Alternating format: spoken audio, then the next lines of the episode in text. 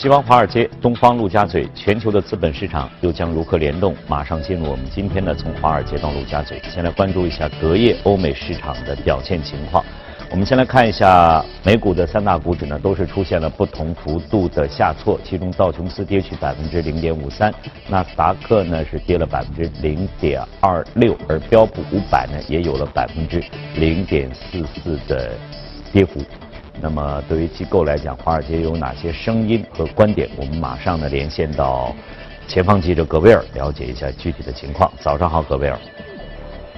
早上，主持人，隔夜美国的贸易政策继续引发市场的担忧情绪，包括三 M 波音和卡特皮勒等对贸易政策相对敏感的权重类股都是承压走低。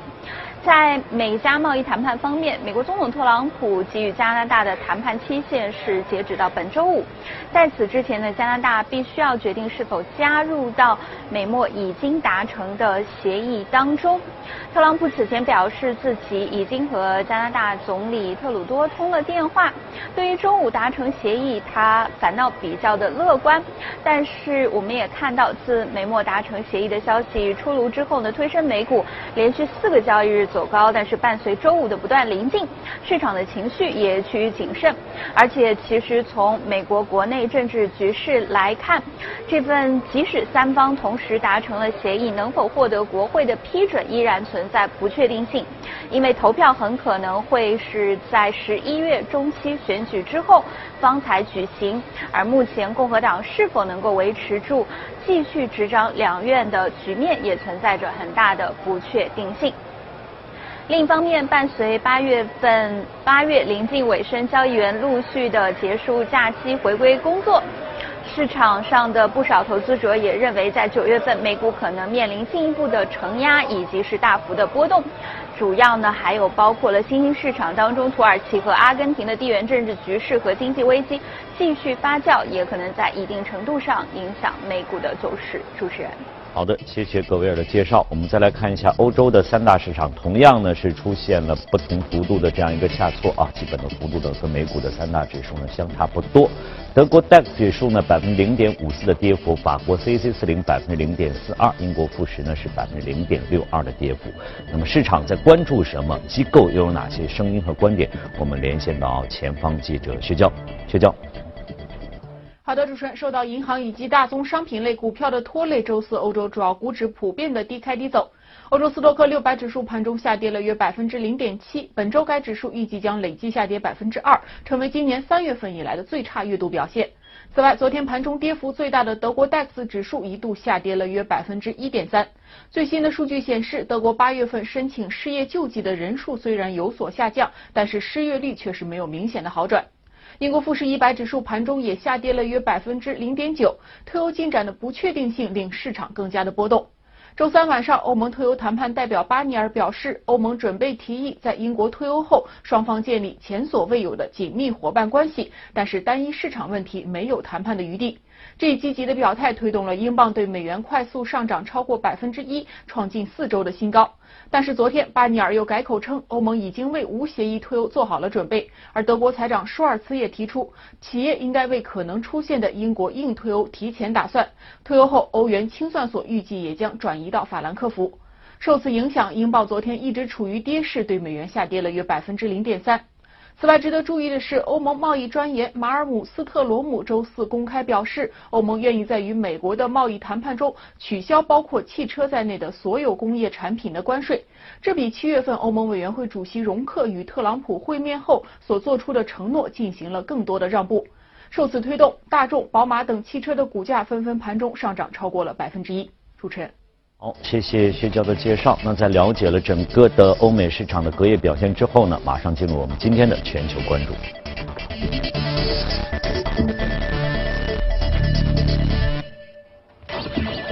好，进入我们今天的全球关注啊，我们今天来到演播室的是宽策略的李琦，早上好，李琦。呃，我还记得在上周，呃，我们也报道过类似的消息，说是特朗普。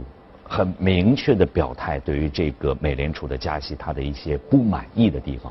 那么这个也是呃可能在美国的历史之上，作为一家呃一个国家的这样一个元首，可能在美国啊，去去干预，可能是说到了这个美联储这样的政策，也是以往很罕有的这样一件一件事情。但是刚才我们报了一则消息，特朗普又说我不反对，啊，他不介意，就是自己他不认为自己选错了这个鲍威尔作为美联储的这样一个主席，呃，在这样一种情况之下，可能会给人带来很多的猜测。那么我们最简单的猜测就是说，美联储的渐进式的加息这样一种步伐会继续的延续下去。我们就这么简单的猜测，但是我们今天先抛开这个，我们要说的是，在美联储渐进加息环境之下，作为我们普通的投资者，可能有哪些范例会去参照一下，或者我们有哪些呃以往的一些大鳄的这样投资方法，大家可以可以可以去关注一下，可能对你的投资会带来一些帮助。对，所以李琦给我们带来的是美联储、巴菲特和索罗斯的这样一个投资，在这样一个环境下，他们的一个投资的一个选择。是，嗯。所以，呃，我们刚才也看到了，就是，呃，特朗普其实对渐进式加息还是非常支持的。嗯。所以我们看一下特朗普这样的一个态度啊，巴菲特和索罗斯做了什么一个调整啊？我们首先，呃，仔细对比一下巴菲特和索罗斯他的持仓，啊，目前来说呢，截止最新的一个数据呢，巴菲特管理的资金呢是超过两千一百亿啊美元。也就是说，接近有一点三万亿人民币左右。嗯，这是巴菲特总共的一个资金规模。他呃，总共持有的股票呢，只其实只有这个四十五只。啊，因为巴菲特这个人呢，他那个股票的持有的集中度是非常高的。啊，这个这么大一个资金盘子，他总共只持有四十五只股票。而这四十五只股票里面的行业呃的一个分布呢，也非常清晰。大概有百分之三十四左右在金融行业，啊，其次是科技行业，嗯，啊，然后这样的一个逻辑呢，就看得很清楚了。巴菲特其实本人啊是非常坚定不移的相信，在美联储加息以后，是这个政策是非常利好美国美国的银行业和投资银行业啊两个行业，所以他自己呢有百分之三十啊三十多的一个仓位呢是放在金融行业，嗯，那其次呢是在科技。我们也可以看到最新巴菲特的一个增仓啊，重点是持有了苹果公司，对，啊，所以它的科技方面的一个投入呢，也是非常的一个高。那么第三个呢，就是零售，啊，巴菲特他认为啊，就是新零售或者老零售啊，这个这一点他的投资的份额是非常高的，嗯，所以他的依次排下来的就是金融啊，那个呃科技和新零售这三个行业占了他整个投资的百分之八十二以上的一个权重，嗯嗯，其他的一些我们基本上可以。忽略忽略不计了啊，这是一个情况。对，那么从他的选择，呃，我们能能观察到什么，或者说我们应该去呃理解一些什么这样的一个背后的一些一些一些概念在这里。好，那我们就把它那个最近啊新增加的股票，因为它的存量股票我们不看啊，嗯嗯，重点是看它的新增加的股票的一个风格啊和行业的一个分布。巴菲特这一次在最新的持仓里面，新进的股票有这么几只啊。第一只最大的肯定是苹果公司。嗯嗯。啊，苹果公司的话呢，因为我们大家对苹果的认知啊，最早苹果是做个人电脑起家，但事实上现在苹果整个的这个收入里面，超过百分之六十三是在这个手机，啊，就是 iPhone 里面。嗯。那第二名是苹果的相关服务。这个服务里面也包括苹果的这个手机的相关服务，比如说通过 Apple Store 啊去购买一些 A P P，通过这个 A P P 付付账啊等等，这个是它的呃另外一一款的一个收入，这个收入占它百分之十十四。那第三个呢，其实就是 Mac，Mac 相关的电脑，第四个是 iPad，它是这样的一个顺序。那苹果现在的，这个呃净利润率啊其实非常高，高达百分之二十一。它不是毛利啊，净利高达百分之二十一，所以基于这个点，巴菲特增加了这个苹果的一个投资，这是他最大的一笔投资。那其次呢，这个巴菲特呢，重点呢就是对航空公司加大了投资。其实这个呢和他以往的这个态度啊是呃是截然不同的。以前巴菲特个人是不投资航空公司，认为航空公司对投资者长期是毒药。但这一次呢，重点呢，他投资了达美和西南呃西西南航空两家航空公司。这个应该是我我如果没记错的话，它应该是算是廉价嘛？这个这个这个。呃，这两个呢算不算呃不算廉价啊，但是市占率啊已经把美国的大部分的航线全部占有了。哦。但是这两家公司也有一个特点，比如说那个西南航空公司，它的净利润率高达百分之十六。啊，而达美呢这家公司呢，它的净利润虽然只有这个八啊是它二分之一，但这两家公司的净利润金额是完全一致的，啊是航空公司里面最赚钱的两家航空公司。嗯嗯嗯。啊，所以巴菲特就一直强调啊，就是在航空公司这个领域啊，他自己认为航空公司是彻底改善了。一个呢就是这个在售的这个座位啊，现在是越来越这个多啊，就是就基本上没有什么空隙。嗯。第二个呢，从其他方面啊也有一些收入，比如说这个航空公司它。推出了 WiFi 服务，那这些就有一些增值服务，这些航空公司也正在改善，所以它这一次增仓啊，重点呢除了苹果，也重点持有这两家航空公司，这是它一个增仓。第三个呢，就是在银行行业，那我们可以看到啊，巴菲特他自己的金融本身的市占率，在他的 portfolio 里面占有百分之三十以上。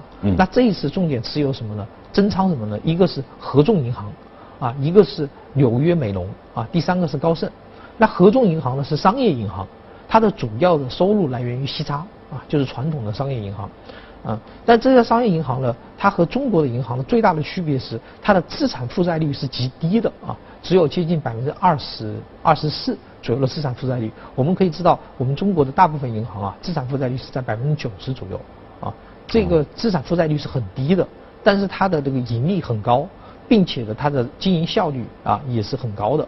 然后剩下的两家公司呢，啊，一个是纽约梅隆这家公司呢，听起来好像是一个银行，其实是一个投资银行。嗯嗯。它重点是帮 B 端去打理资产，啊，其实是做资产管理的。最后一个是高盛，这是我们非常熟悉的。嗯。好，这是在金融行业。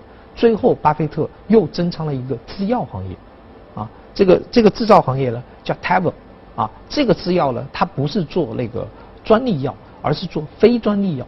非专利药的概念就是专利药嘛，我们知道它有一个呃周期的一个保护，很长的这样一个对啊是呃研发周期也很长，整个的这个而且保护周期很长，对。而非专利药其实就是我按配方我重新生产啊，更更多的是一个复制过程。对，在美国的话，呃，这个有一个说明就是六个处方药里面基本上有一个是这个泰比公司生产的，所以生产率也是非常高。所以我们可以看到巴菲特的整个的投资的一个态度和逻辑。啊，我也用这个呃，我们宽策略的这个大数据去分析啊，分析以后得到一个结论，就巴菲特投资公司，特别是在这一次投资里面，重点是在两个点，一个点呢是盈利一定要高，对，第二点呢是资本效率一定要低，就是说不要占用太多的负债啊，最好是用自有资金在盈利，他的这个风格。重点是在这个两点，这是他最近应该显露出在投资市场上表述的一些特点和风格，在这方面是。那么索罗斯是不是跟他应该有不太相似的地方？而且两个人风格应该是完全不太一样。对，嗯索罗斯的他的那个投资风格，首先索罗斯的管理的资产规模比巴菲特小很多。嗯。索罗斯其实只有一百多亿美金的一个管理规模，但是一百多亿的管理规模，他管理了五百五十五只股票。第一呢，就是规模小，但是呢，覆盖面非常大，对，是应该这么理解。对，而且索罗斯覆盖的行业呢，就不像巴菲特了。巴菲特刚才呢，就是有四个行业是比较平均分配。嗯嗯嗯。呃，而索罗斯的行业里面呢，超过百分之八十二是投金融行业，其他每个行业各占百分之二到三左右。哦。所以其他行业可以忽略不计。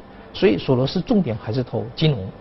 啊，那在金融当中，他又做出怎么样的一个选择？这个是大家要关注一下。首先，索罗斯来说呢，他在金融方面，他重点还是投两个逻辑，跟巴菲特是完全一致。一个呢，就是投息差啊，就是投传统的商业银行。第二点是，呃，索罗斯呢，他就不投投资银行了，因为索罗斯自己也是个投行。对。他投的是以赚佣金为主的公司，比如说芝加哥交易所 （CME） 啊这样的公司。他就觉得啊，这个一旦银行也好，或者投资行业好，那么佣金收入也会呃增加，因为呃这个交易量起来了嘛。嗯嗯。所以他重点的金融行业是投佣金和传统的息差。这是索罗斯的在金融行业的一个风险偏好。嗯嗯，但是实际上就是说，虽然两个人在这个整个的风格上有非常大的截然不同，但是比如说我们在金融业，他的选择应该和这个巴菲特是有很大的重叠，或者或者这这方面的。对，嗯嗯，而且不只是跟巴菲特重重叠，而且跟西蒙斯也重叠。啊，他和西蒙斯、巴菲特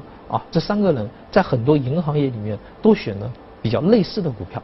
啊，所以看来现在银行可能它息差是他首先要关注的是对这个这个问题。对，嗯嗯。然后第二个呢，我们可以关注到这个索罗斯啊，因为索罗斯他呃学习能力比较强啊。你看五百五十五只股票，他每天要接收多少新生事物？所以他这一次增增仓里面呢，增仓了很多高科技股票、电力股票等等。嗯。还有包括应用材料。我们知道应用材料这个公司啊，大家现在非常要要用两个东西，一个呢是要用芯片。第二个呢是要用显示屏，因为显示屏的应用场景就很多了。这里有显示屏，手机上也有显示屏。那第二个是芯片，任何电子设备需要的就是芯片。而这两块东西的应用材料呢，在美国的大部分的这些产品里面都可以找到它的身影。它是提供这个触摸式呃显示屏以及芯片的基础设备的。所以索罗斯呢重点投了这个应用材料。嗯，应用材料呃也包括了这个新零售。新零售索罗斯投投的就是两个，一个是沃尔玛，一个是阿里巴巴，啊，他觉得这两个，一个是美国最大，一个是中国最大的零售，他重点在这个方面有很大的一个暴露，啊，这个和巴菲特的有。呃稍微有点不一样，他比较创新，嗯嗯，与时俱进，但是大的方面两个人还是有有重叠的这个地方在里面。对，我想通过分析这两个的话，给我们有一个什么样的一个？总结或者说给我们投资人有个什么样的建议？通过我们宽策略的这样大数据的分析。呃，我觉得啊，就是针对于他们的投资的话，至少让我们看到了呃两个呃两个点啊。第一个点的话，金融业投资啊，金融业投资，特别是美国本土的金融业投资，是这两位大佬非常看重的，并且增加了仓位的。嗯。所以这一块的大家其实可以得到关注。今后呢，投资美国股票的时候，可能是要考虑一下。因为呃两点，一个是美联储加息啊，这个首先有利于这个呃以收息类的这种金融银银行业类公司。第二个，由于美联储加息导致了这个美元强势，那么全世界的各个国家的货币啊就从新兴国家流出，并且流入到美国，这样会促进美国的一些这个呃以。收佣金啊为主的金融服务公司，比如说交易所啊、投行啊等等，他们的收入剧增。嗯。所以这两块啊，可能是值得我们研究的一条主线。那么第二个主线呢，是在于零售业。那呃，我们其实宽策略也大量做了大数据分析，完全通过机器啊来选择的股票。我分析了一下股票的一个平均的覆盖，完全通过机器来选择股票呢，也就两个行业。第一个行业就是银行业。只是我们的银行呢和巴菲特他们选的不大一样，嗯对。但是纽约梅隆这个股票呢是大家比较重合的，剩下的银行呢可能各每个人有不同的一个选择方式。那么第二个就是所有的百货公司，在美国所有的百货公司这一次就被大数据选上了。这个呢其实跟索罗斯和巴菲特也一样，我们看到索罗斯重点持有了什么沃尔玛啊。还有包括阿里、阿里巴巴啊等等，嗯嗯，那呃我们的大数据呢也选择了大量的这个零售，比如说科尔百货啊这种老牌的百货公司，重重要原因就是在于这些零售的净利润率其实是非常高的，而且不断的在改善。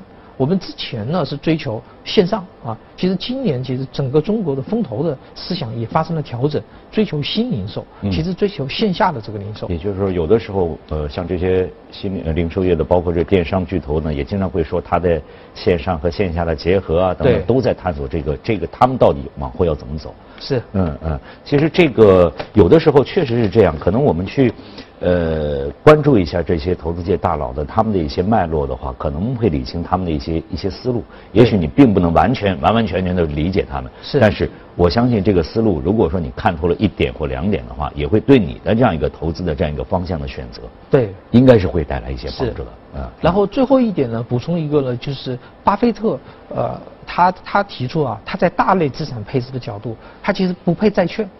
就是不配固收，嗯嗯，他全仓都买入权益这个是他比较激进吧？应该是他他是要求这个高收益或者或者怎么？可能他首先第一点认为在加息过程中间，对债券肯定是一个熊市，嗯嗯，所以他就放弃了债券，嗯嗯，也放弃了现金，而全仓呢去投入股票，嗯嗯，因为索罗斯不一样，索罗斯其实投了很多 ETF，但是他以前的 ETF 里面有有偏债的 ETF，然后偏现金的，这一次的全部调整成为权益的 ETF。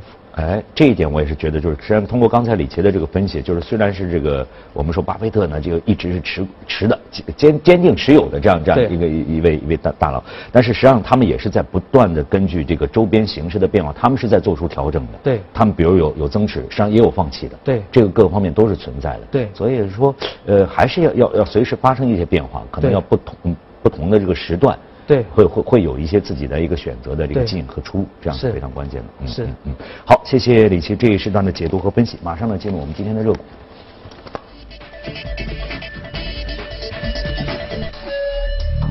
来，进入我们今天的这个呢，是医药板块的李来，实际上是好像是它也排在十大这样医药的公司当中的之一，是是是之一啊，大大概处在一个这个十个当中的这个什么样的？